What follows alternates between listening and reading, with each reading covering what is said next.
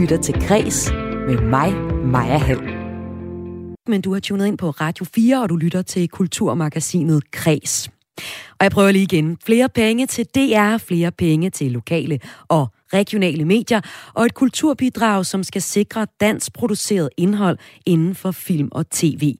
Det er blandt meget andet noget af det, den nye medieaftale indeholder. Og det skal vi blandt andet dykke ned af i dag her i Kulturmagasinet Kres, som du har tunet ind på. Mens tv- og filmbranchen jubler over aftalen sådan helt generelt, er de lidt ærgerlige over, at det er blevet et smalt forlig, da ingen partier fra Blå Blok vil være med til blandt andet at øge deres budget. For Dansk Folkeparti, som vi skal høre fra i udsendelsen i dag, så har det særligt været det her med, at der skal komme flere penge til DR, der fik den til at trække sig. Men også, at mediebranchen skal til at lave kønsselvangivelser. Altså, hvor medierne skal opgive, om deres medarbejdere er kvinder, mænd eller intet køn, der har fået Dansk Folkeparti og også Konservativ til at trække sig fra forhandlingerne. Det ser vi altså nærmere på her i udsendelsen i dag. En udsendelse, der også skal handle om en opera, der handler om aktiv dødshjælp. Den har fået Det Kongelige Teater mod kunstnerens vilje til at ændre et ord i teksten. Og det er det gjort efter anbefaling fra sundhedsmyndighederne. Men hvor går grænsen mellem kunstnerisk frihed og ansvaret for den offentlige sundhed? Den historie følger jeg ud senere i udsendelsen. En udsendelse, hvor du også skal høre en ret spektakulær historie. En historie, der tager udgangspunkt i det her popfænomen.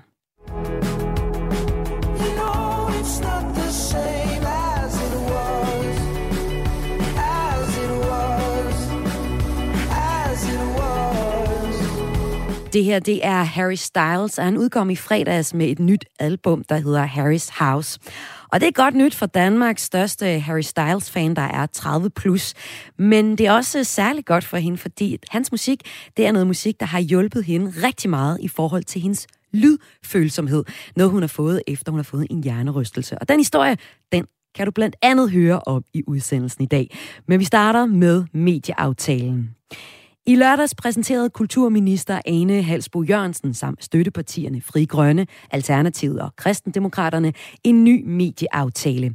Hovedpunkterne i aftalen lyder blandt andet: styrket mediestøtte til lokale og regionale medier, at DR skal styrkes økonomisk med samlet lidt over 100 millioner kroner over årene i aftaleperioden, at DR skal lave kvalitetsindhold med lyduniverser målrettet børn og unge fra 0 til 18 år, at radiostationen 24/7 ikke får forlænget sin sendetilladelse, når den udløber i 2024.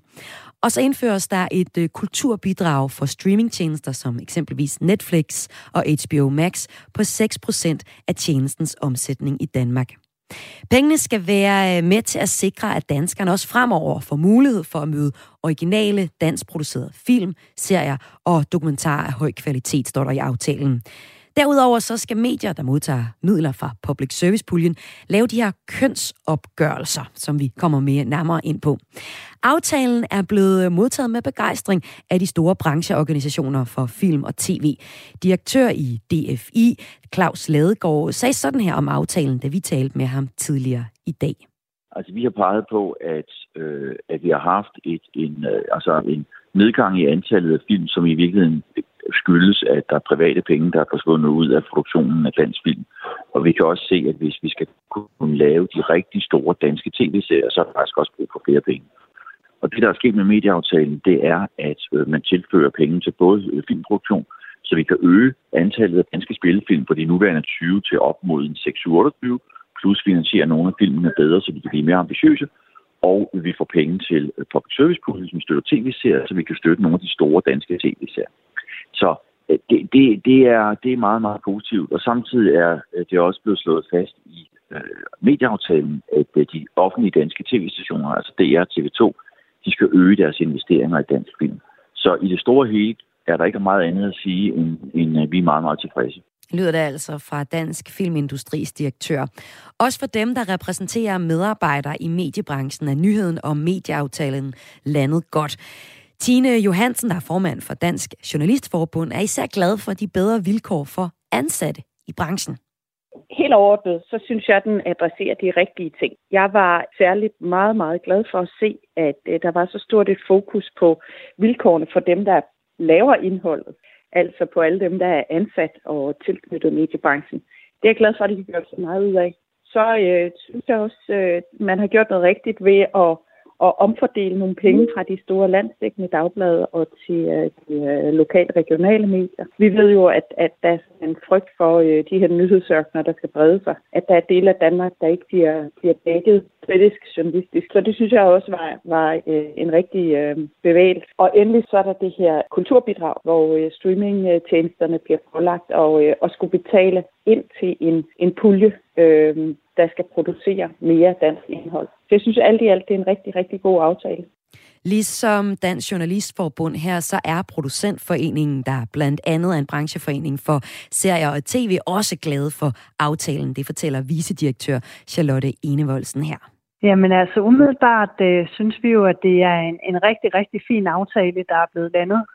Den løser selvfølgelig ikke alt, men den tager fat i rigtig mange af de store udfordringer, som vi ser for indholdsproducenterne i dag.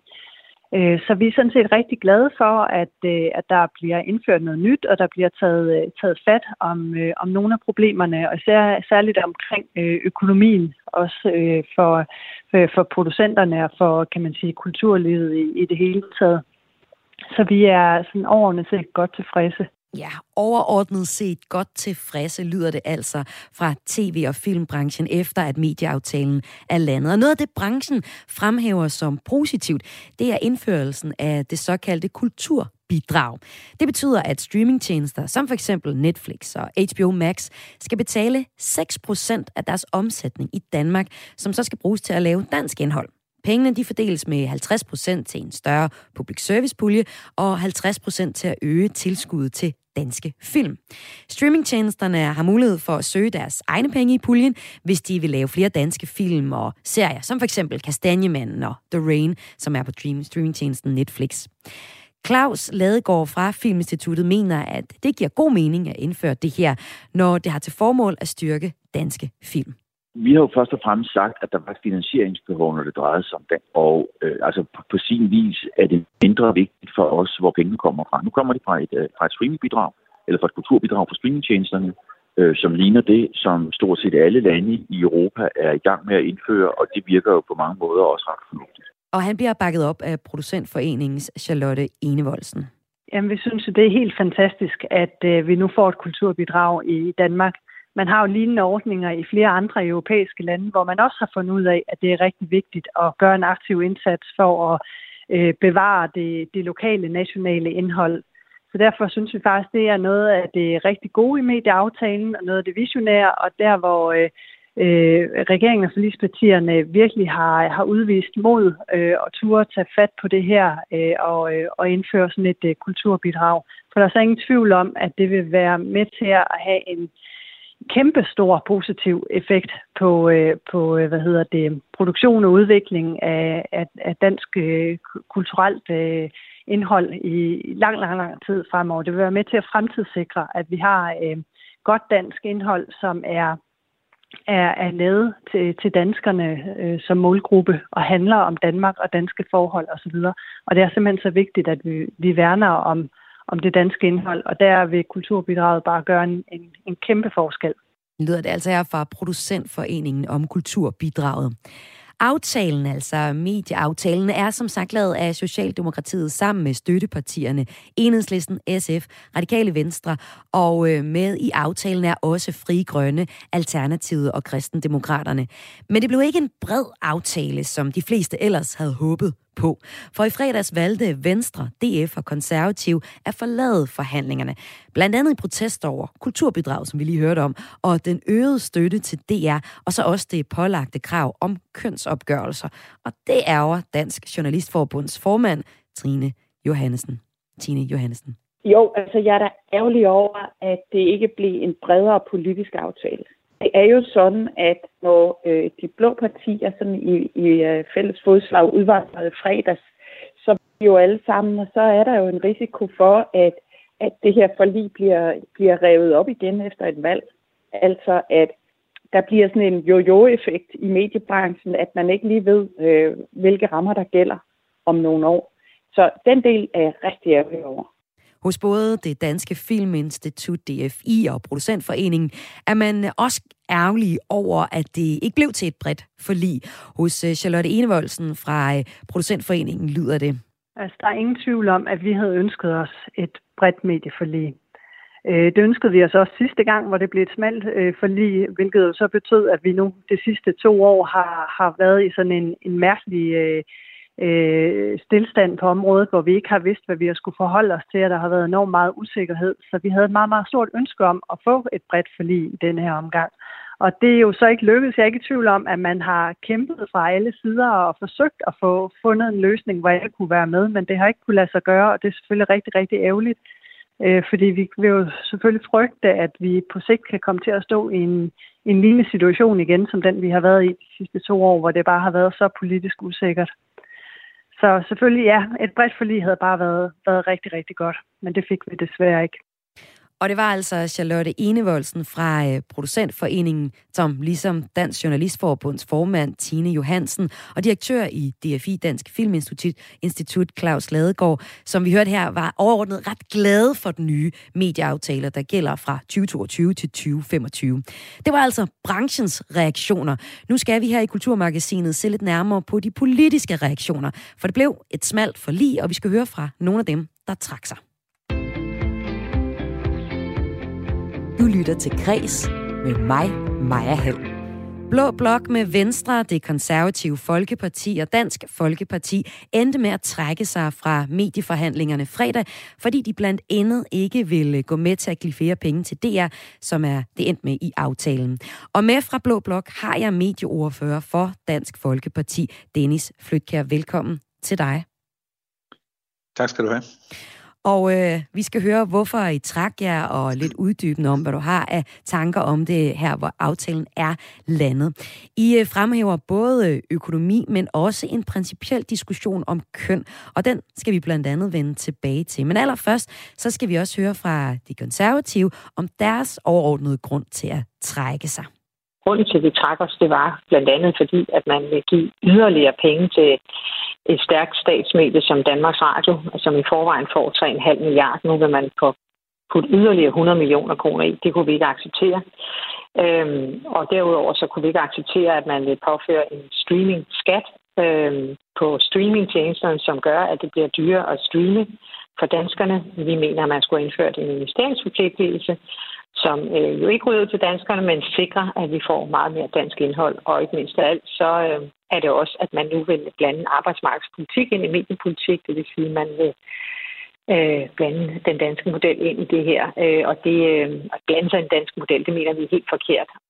Det er altså nogle af kritikpunkterne fra de konservatives Birgitte Bergmann, og det er nogle af de samme kritikpunkter, som du fremhæver, Dennis Flytkjær, som grund til, at Dansk Folkeparti fredag forlod medieforhandlingerne. Men hvad er den væsentligste grund til, at de forlod forhandlingerne? Jamen det er korrekt, der er jo flere grunde. Altså når man indgår en aftale eller ikke indgår den, så kigger man jo på aftaleteksten og ser, om der er flere plusser, end der er minuser på vægtskålen, og her er egentlig bare gjort op og sagt, der er nok flere minuser, og så er vi ikke med. Og det er jo, som du også nævner, blandt andet flere penge til Danmarks Radio, altså 100 millioner kroner mere. Indførelse af en streamingskat, som jeg ikke ser det helt store behov for. Vi har et marked ude, der er utrolig overophedet i forvejen.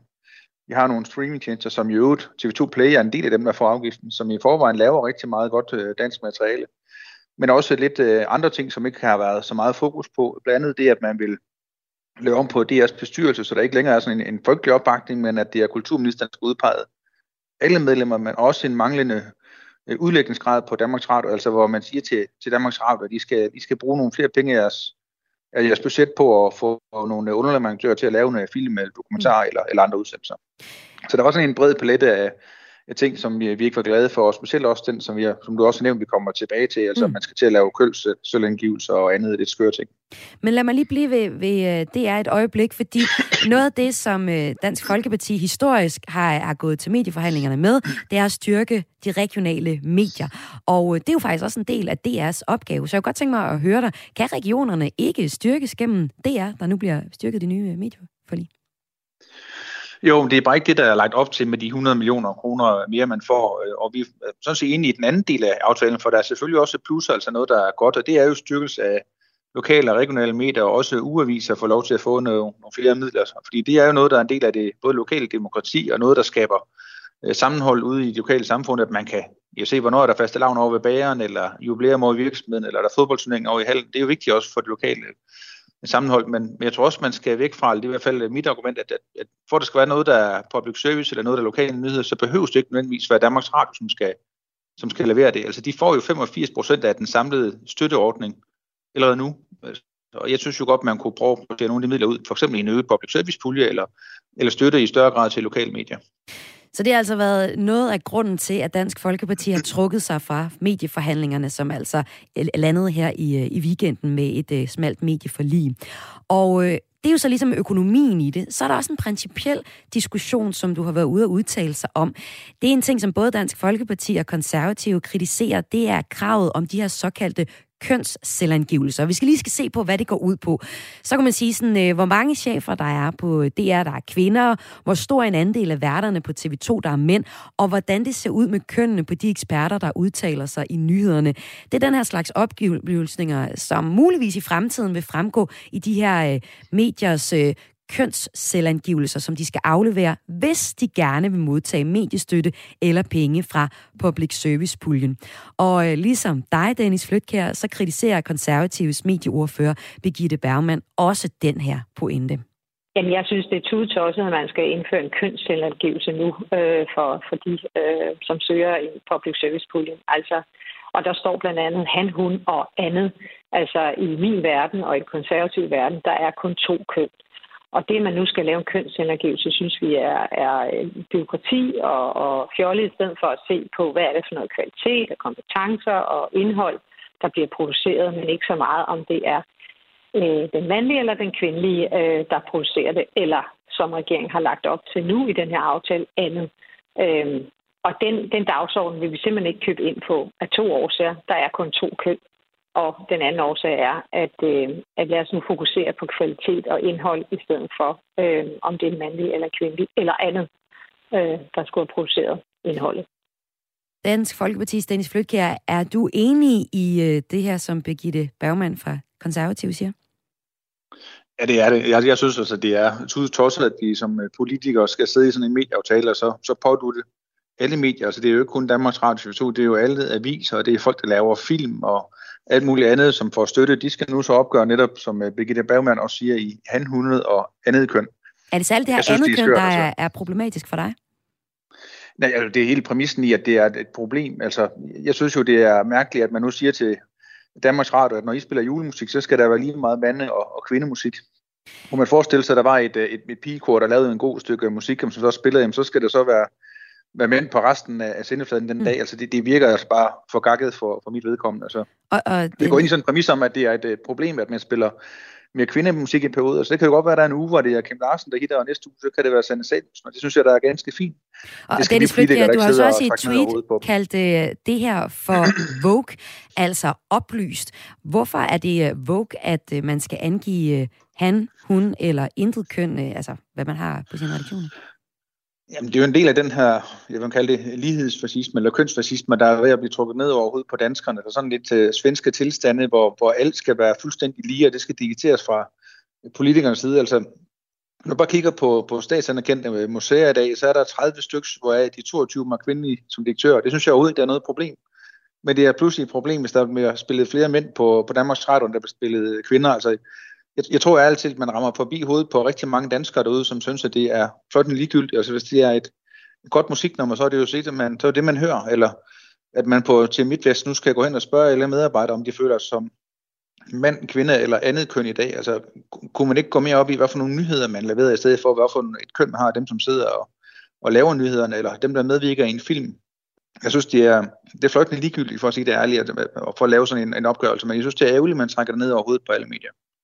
Og det, der altså er lagt op til, det er, at man skal komme med en kønsselvangivelse, hvor man registrerer, om det er mænd eller kvinder eller intet køn, man har på sin redaktion. Der er jo ikke noget krav om kvoter, så er det reelt set problematisk, det her?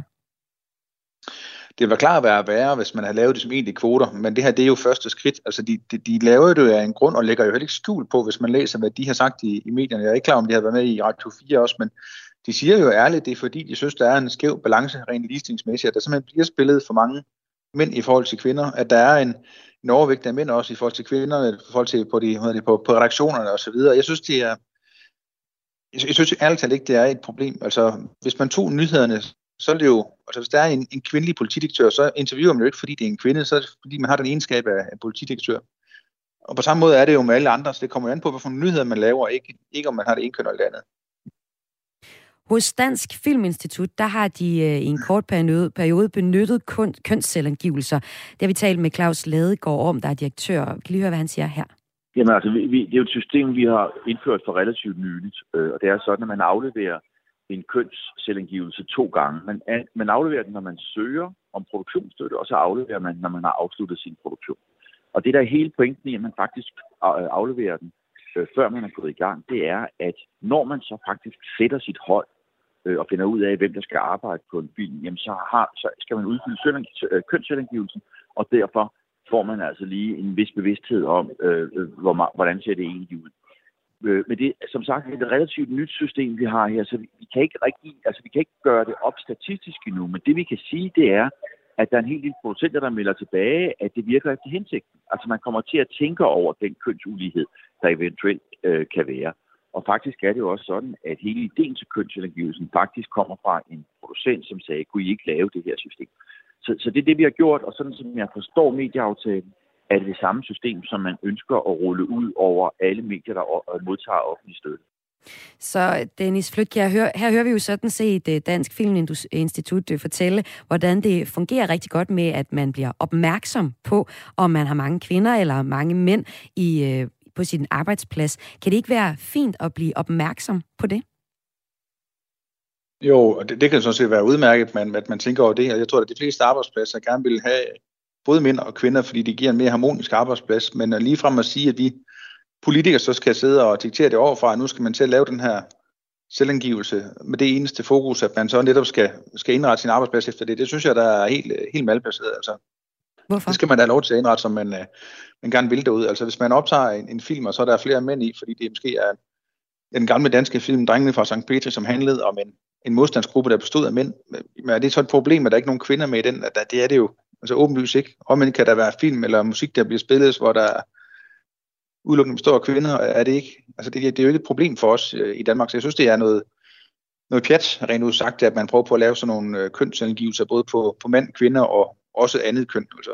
Men vi ved jo også... Der er nogen, der udsiger, at andet køn skulle være 72 forskellige grene, man kan lave der. Altså, nu skal man jo så rundt både på Radio 4 og alle mulige andre og spørge alle medarbejdere, hvad de føler sig som i dag, og det synes jeg egentlig, der er lidt pjattet.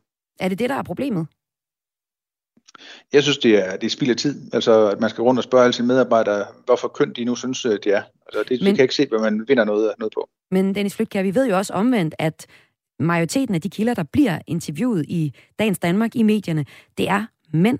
Er det ikke et problem, man godt kunne gøre opmærksom på ved at registrere mænd eller kvinder eller intet køn i sådan en kønsselvangivelse, som nu ligger i medieaftalen? Jamen, jeg har faktisk ikke forstået medieaftalen, sådan at det netop er kilderne, man skal efter. Det er medarbejderne. Hvem der deltager på et filmsæt, hvem der sidder i redaktion og sådan ting. Det, som jeg forstod det, så er det faktisk ikke kilderne, man sidder og citerer. Altså, men vi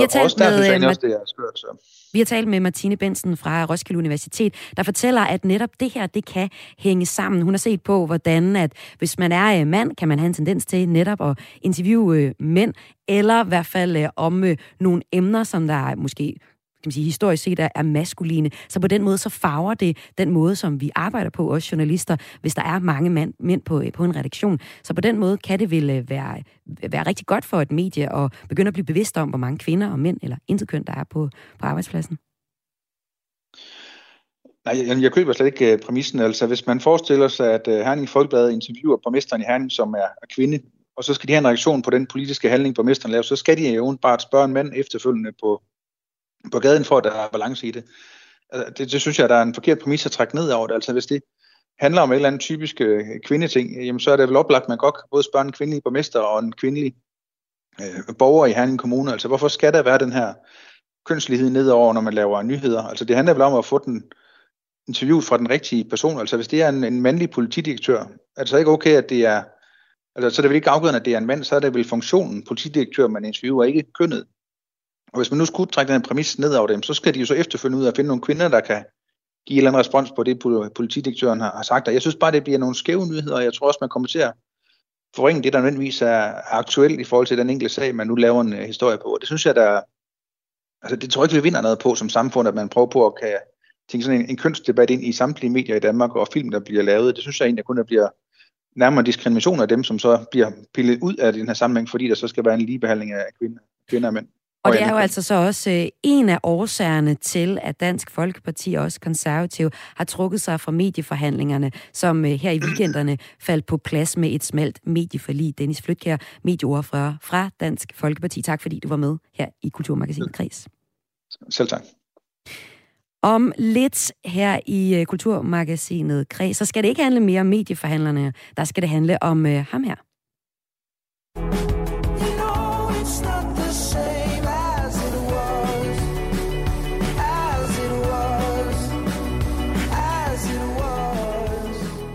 I fredags udkom Harry Styles nye album Harry's House, som vi lige hørte lidt fra her. Og mange fans fra One Direction-tiden, som han var en del af før han gik solo, har fulgt med i solokarrieren.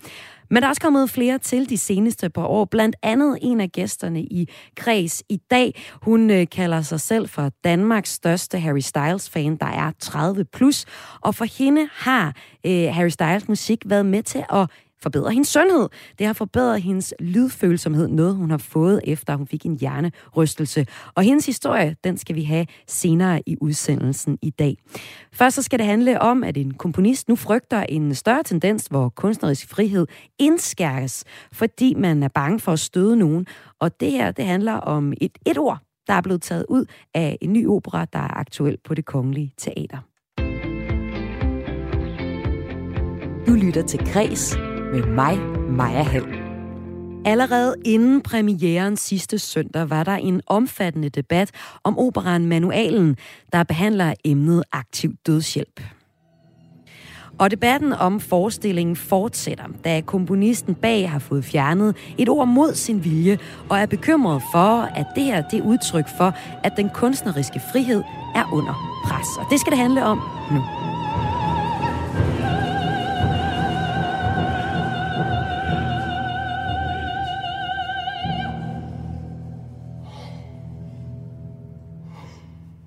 Og debatten om forestillingen fortsætter her efter premieren på Manualen, da komponisten bag operaen har fået fjernet et ord mod sin vilje og er bekymret for, om det her det er altså udtryk for den kunstneriske frihed.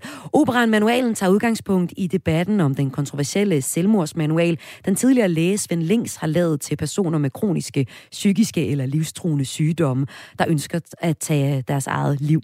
Den her manual har mødt kritik, og det har operaen også, men efter premieren har debatten fået endnu et lag. Og i programmet til operaen kunne man nemlig læse, at Det Kongelige Teater har ændret et ord i librettoen, altså teksten til operaen, efter anbefaling fra sundhedsmyndighederne. Og det er sket imod komponistens vilje.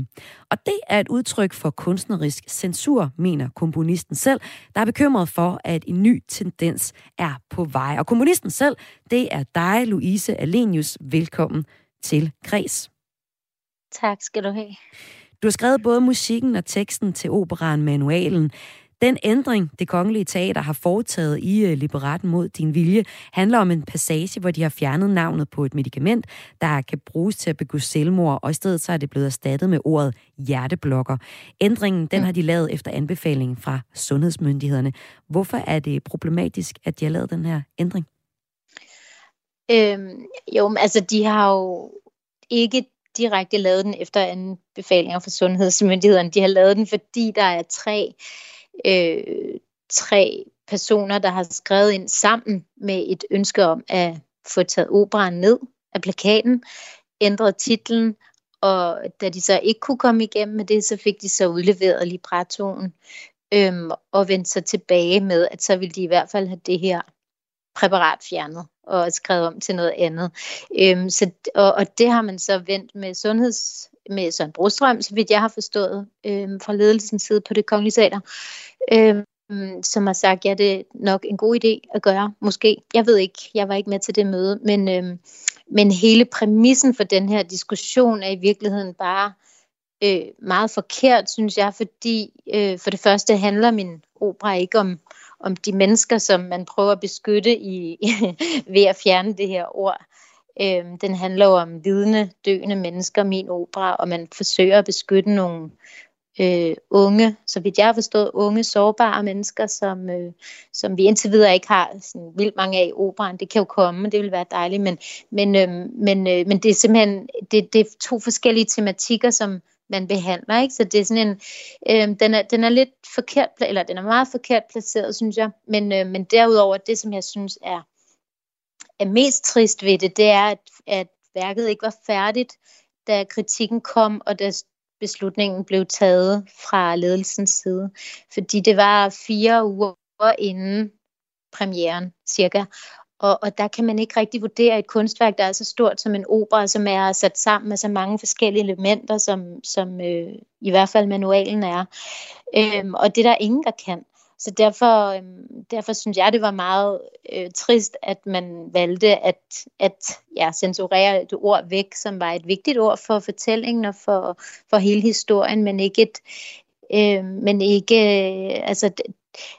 i selve værket er der ingen, der har været inde og set den endnu, mig bekendt, som har ment, at det skulle på nogen måde være farligt for nogen at opleve den opera. Tværtimod har mange sagt, det er jo fuldstændig, det er jo et kunstværk, det er så abstrakt, og det er meget skønt, og det på ingen måde er noget, der altså lokker folk til at gøre det ene eller det andet i forhold til at tage sit eget liv.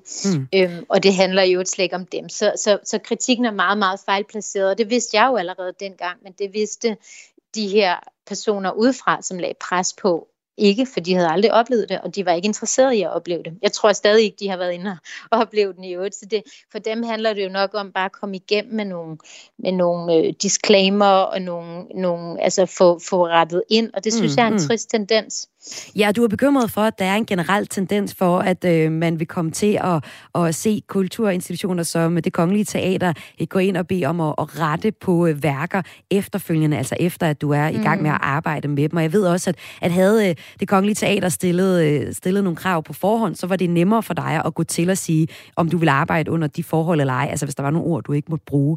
Om lidt her i Kulturmagasinet Kres, der får jeg også besøg af en forsker med speciale i blandt andet censur og musik til at sætte perspektiv på eksemplet her, og for at finde ud af, om det er en generel tendens. Men jeg kunne tænke mig også lige at høre forholde dig, hvordan Det Kongelige Teater, som du også selv er i dialog med, har reageret på det her. Altså operaen Manualen, den er jo inspireret fra dig af debatten omkring den tidligere læge Svend Links, som har skrevet den her manual, der instruerer personer med f.eks. kroniske sygdomme i at begå selvmord. Han blev i 2019 dømt i Højesteret for at have medvirket til selvmord, og han blev som den første læge siden 2. verdenskrig ekskluderet fra lægeforeningen. Handlingen i manualen udspiller sig så mellem de forskellige organer i en døende krop, som du også fortæller, og det er så ligesom bevidstheden, der har truffet af et valg om at stoppe smerten for altid. Vi vil gerne have på Kreds og talt med Det Kongelige Teaters teaterchef Kasper Holten, som ifølge Weekendavisen har taget initiativet til at sende liberatoren, altså den her tekst, til godkendelse hos sundhedsmyndighederne, men det har ikke været muligt.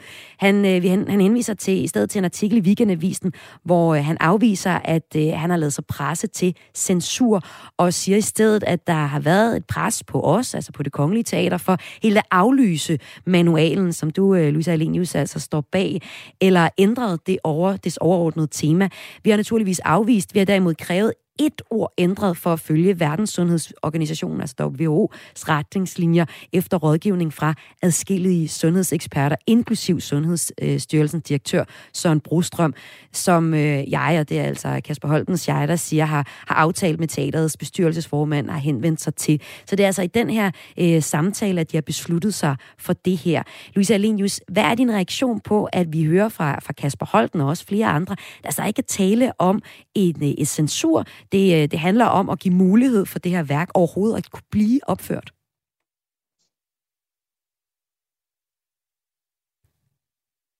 Louise Alenius, har jeg dig stadig med? Ja. Hallo? Ja, hallo, Louise Alenius. Jeg vil bare høre dig helt kort til sidst, hvad din reaktion er på, at Det Kongelige Teater afviser, at det her er censur? Ja, altså det har vi jo snakket om i flere uger inde på teateret, hvorvidt man skulle kalde det censur eller en redigering. Og eftersom værket har ligget derinde i snart et år, og færdigt, ikke? Og man så i sidste øjeblik vælger at skære det fra, så mener jeg godt, at man kan kalde det censur. Men jeg synes i virkeligheden ikke, det er så interessant at diskutere om et enkelt ord. Jeg synes, det er meget mere interessant at kigge fremad og sige, og se på, hvordan man kan undgå, at den her slags sker fremadrettet. Og det har jeg også taget initiativ til at tale med Kasper om, og jeg skal faktisk mødes med Kasper Holten tirsdag for netop at diskutere, hvordan man kan forhåbentlig finde sådan en fælles forståelse af, hvad der er forsvarligt og ikke forsvarligt, eller ansvarligt, kan man sige, som kunstner, af altså hvilket rum man har at arbejde i.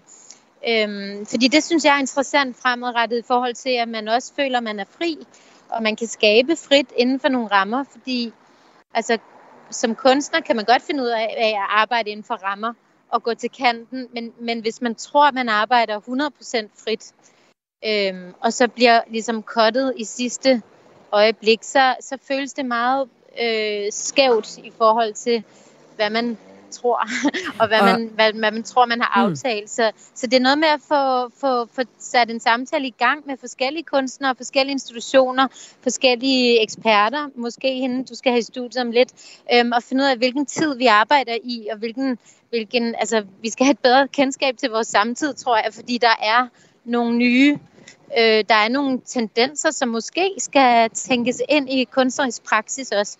Og det synes jeg er interessant, og det synes jeg er meget mere interessant, end at tale om et enkelt ord i en opera. Altså, jeg er jo også lidt ked af, at min opera er druknet i en censurdebat, ikke? Men det her emne er faktisk super relevant. Og på en måde, vil jeg lige sige afslutningsvis, jeg skal lige slutte af, på en måde er det meget, meget relevant i forhold til netop den her opera, fordi den her jo handler om aktiv dødshjælp, og noget af det, der sker hver eneste gang, man taler aktiv dødshjælp, det er, at anti-selvmordsmenneskerne træder i karakter og leder debatten et andet sted hen. Så på den måde bliver det meget typisk for selve operaen, at det her sker. Og på den måde er det også bare altså virkeligheden, der spiller ind i selve manualen, ikke? Så jeg har også en lille smule kærlighed til det, der sker, selvom jeg synes, det er ærgerligt. Så lød det her fra komponisten bag operaen Manualen, Louise Alenius. Tak, fordi du var med. Tak, fordi jeg måtte være med. Og som vi kunne høre, så skal Louise Alenius mødes med operachefen Kasper Holten til en samtale om det her ord og hvilke konsekvenser det kan få fremadrettet. Og den samtale tager vi lidt hul på her i Kulturmagasinet Kres, som du har tunet ind på.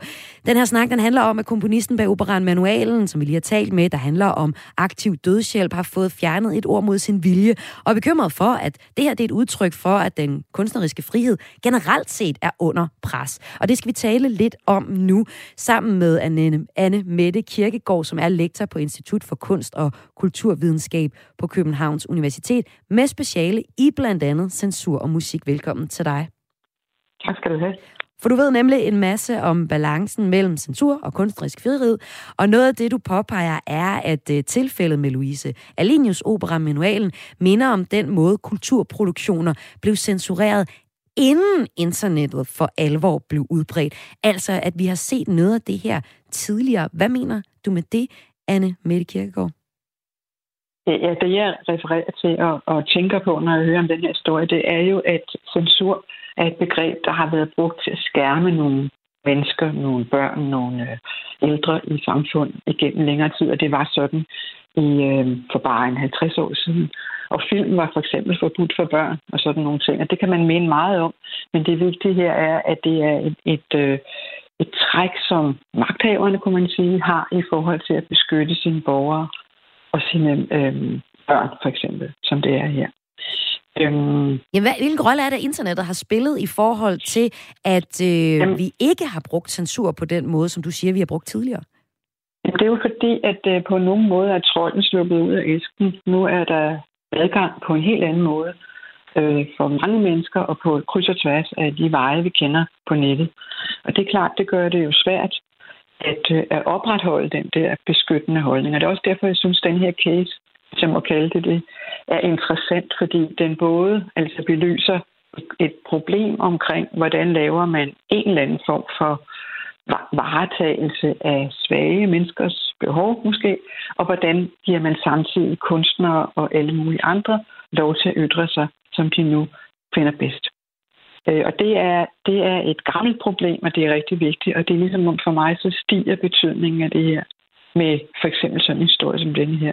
Og jeg må sige, når jeg nu hører Louise fortælle, så kan jeg jo godt høre, at der har været en hel masse ting på vej til opførelserne, hvor der har været talt om muligheden for, eller behovet for, at skære i den ytringsfrihed, som hun som komponist og rettighedsindhaver har til det her værk. Og det gør ligesom sagen meget større. At det så lander på, at det kun er et ord, der ligesom bliver censureret væk, det er måske lidt underligt. Men jeg vil nu alligevel sige, at det viser, at der er tale om en form for censurering. Mm. Og spørgsmålet er jo så, fordi Louise Alenius, komponisten bag manualen, som vi lige har talt med os, hun siger, at hun er bekymret for, at det er en generel tendens, altså at vi ser, at et teater og andre teater, de senere henne i produktion, altså hvor de har sagt ja tak til at få opført et teaterstykke om et, jamen det er jo et svært emne, som det her aktiv dødshjælp, som manualen handler om, at de så der går ind og vil begynde at beslutte og være med til at beslutte, hvilke ord der for eksempel må bruges.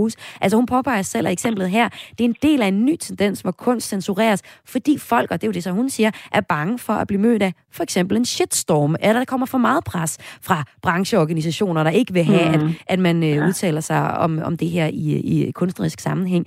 Kan du se den tendens, som Louise peger på med det her eksempel?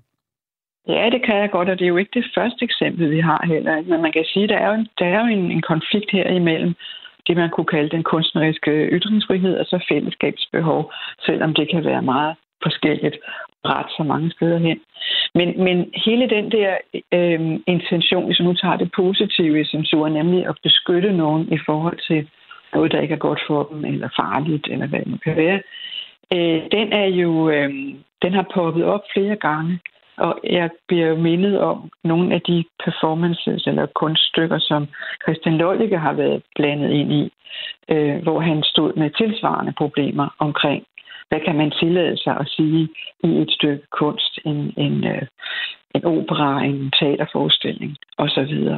Så på den måde er det en sådan, på mange måder en gammeldags, en gammelkendt konflikt, og det er klart, at den, som i Louises tilfælde her, den er blevet speedet op af den mulighed for at broadcaste og sende ud over alt, som optræder nu. Og det lyder så også som om, at det er en ny debat, som Louise har været med til at sætte i gang, som hun også er interesseret i at fortsætte med. Anne Mette Kirkegaard, tak fordi du også var med til at sætte lidt flere ord på debatten her i Kulturmagasinet Kres. Du er lektor på Institut for Kunst og Kulturvidenskab på Københavns Universitet. Tak fordi du var med. Tak lige måde. Hej. Allerede inden premieren på manualen her sidste søndag, var der en omfattende debat om de etiske aspekter i Louise Alenius' opera Manualen. Og de aspekter dykkede vi på det tidspunkt også ned i. Det gjorde jeg i tirsdagens udgave af Kreds, hvor min gæst Morten Bangsgaard fra Etisk Råd havde været med til premieren på operaen og stadig var bekymret for, hvad den kunne få af konsekvenser. Hvis du kunne tænke dig at høre det indslag, så kan du finde det i Radio 4's podcast-app, hvor du finder udsendelsen fra tirsdag den 17. maj. Du lytter til Kres med mig, Maja Hall. Og nu skal det handle om popfænomenet Harry Styles, hvis musik har haft en kæmpe betydning for min næste gæsts hørelse. Harry Styles udkom i fredags med sit 3. soloalbum Harry's House.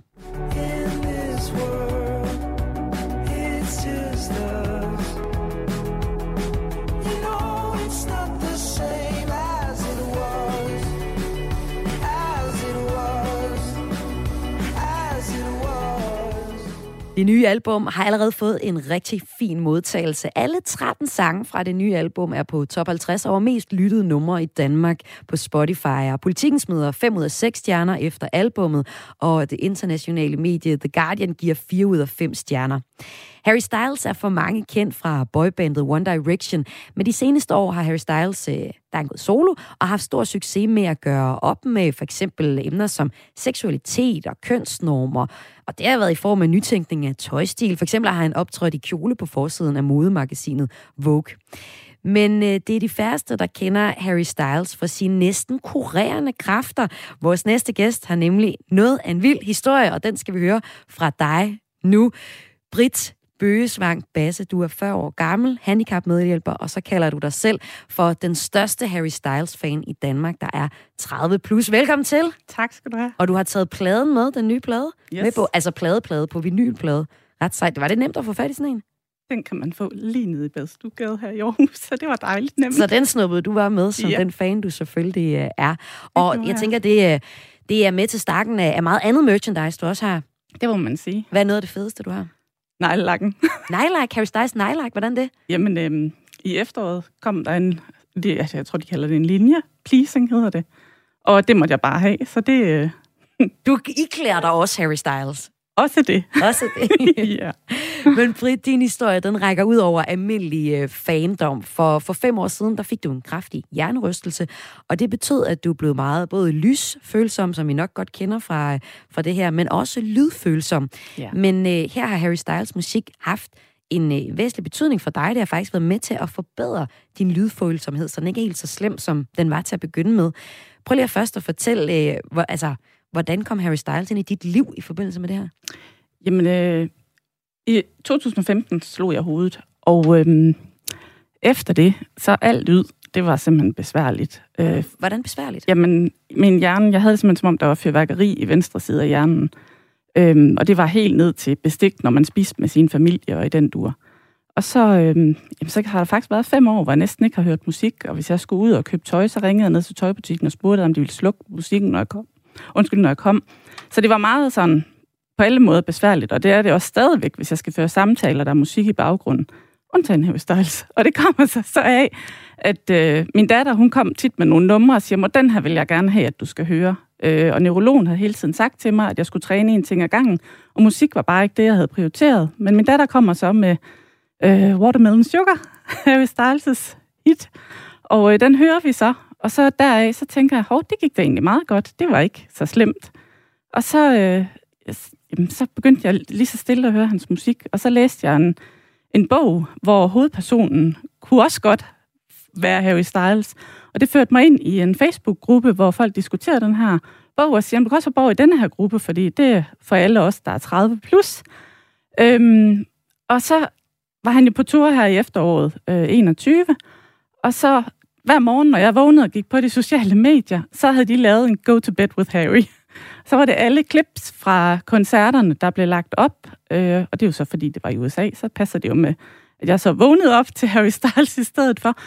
Og så efter noget tid, så gik det op for mig, at jeg var jo faktisk i gang med det, neurologen havde sagt, at jeg kunne træne min hørelse ved at høre nogle små klip indimellem. Og på den måde, så begyndte jeg så at høre hans albums, dem der var ude på det tidspunkt. Og er blevet meget, meget bedre til musik, ude i tøjbutikkerne, til sociale sammenkomster og alting. Det er stadigvæk svært, hvis jeg sådan skal koncentrere mig om samtale, men det der med at være i et rum med musik, det går faktisk rigtig godt. Men det hele, det startede altså med, at din datter kom med det her nummer.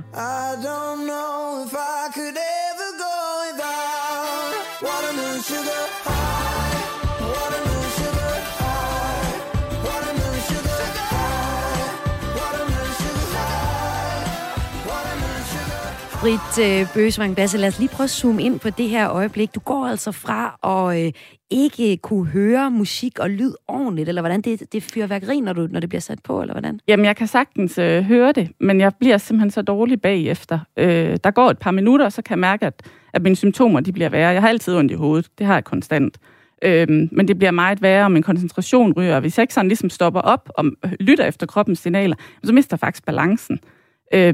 Men det her, det fungerer. Så du har det okay nu? Ja, det har jeg. Jeg tror, det er noget med, at rigtig mange af hans numre bliver jeg bare glad af. Jeg tror, det der med, at man pludselig begynder at kan danse igen og bevæge sig lidt, det tror jeg gør rigtig meget for det. Fordi nogen de siger, hvorfor er det lige ham? Det kan jo være alt muligt andet musik. Og hvor jeg siger, jamen det er det ikke. Der er noget med hans stemme, som min hjerne godt kan lide, og det er jo bare rigtig fedt for mig. Og så er der jo også noget med hele hans person, som rigtig mange godt kan lide. Vi har her på Kres talt med forskellige Harry Styles-fans, og vi skal lige høre fra nogle af dem. Vi starter med Josefine, der fortæller, hvorfor hun er så stor fan af Harry Styles. For her handler det ikke så meget om hørelsen, her handler det bare om, hvor fed de synes, han er. Josefine Thorup, jeg er 15, jeg bliver 16 her om 2 måneder. Jamen, grunden til, at Harry Styles betyder så meget for mig, det er, fordi jeg har fundet mig selv gennem ham, og fundet en ro gennem mig. Selv og fundet ud af, hvem jeg er. Og så grunden til, at han ligesom altid er en del af min hverdag, det er, at jeg altid har en støtte i ham. Og han har hjulpet mig gennem så mange svære tider og svære problemer, som jeg i virkeligheden ikke har rigtig kunne snakke med nogen om. Så det er den del, ligesom betyder rigtig meget for mig, at jeg altid har haft, eller jeg har haft ham inden for den seneste års tid, hvor han ligesom bare har været der for mig, og at jeg kunne udtrykke mig gennem ham og hans musik. Jeg hedder Kaja Deisler, og jeg er 17 år og bor i Bjæverskov.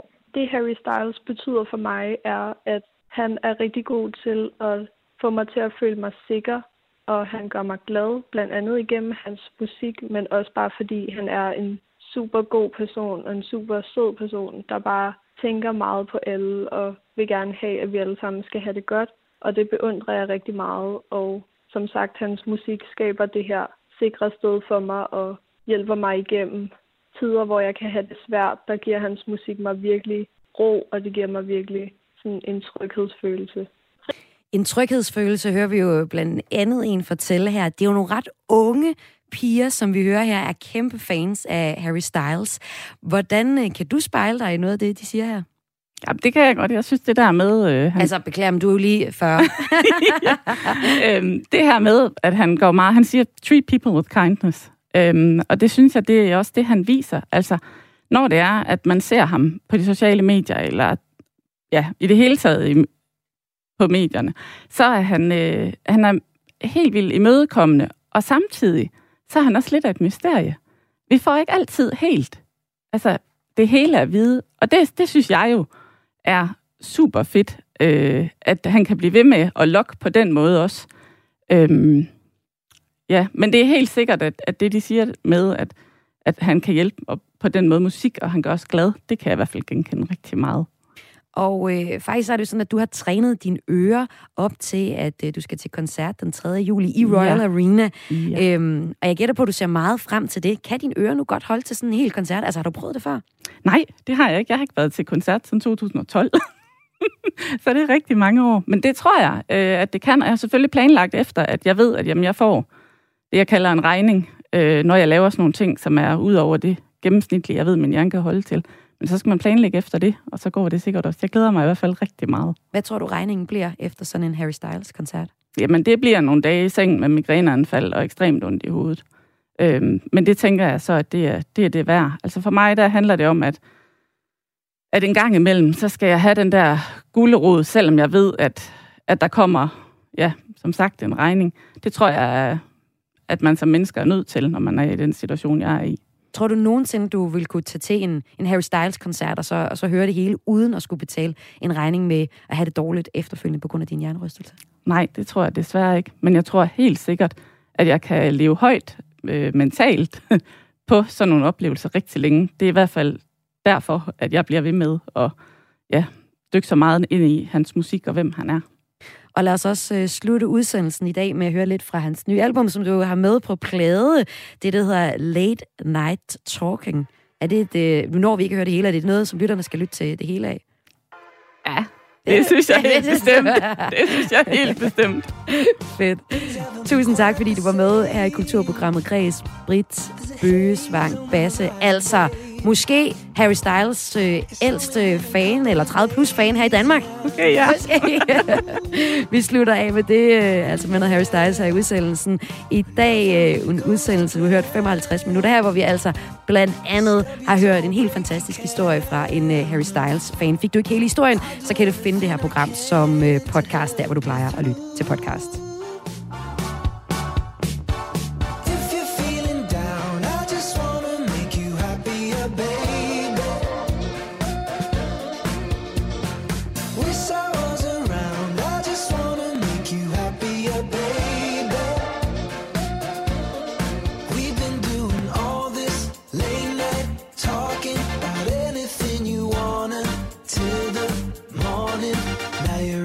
alive. I can't get you off my mind. I've never been a fan of change, but I'd follow you to any place. If it's Hollywood or Bishopsgate, I'm coming.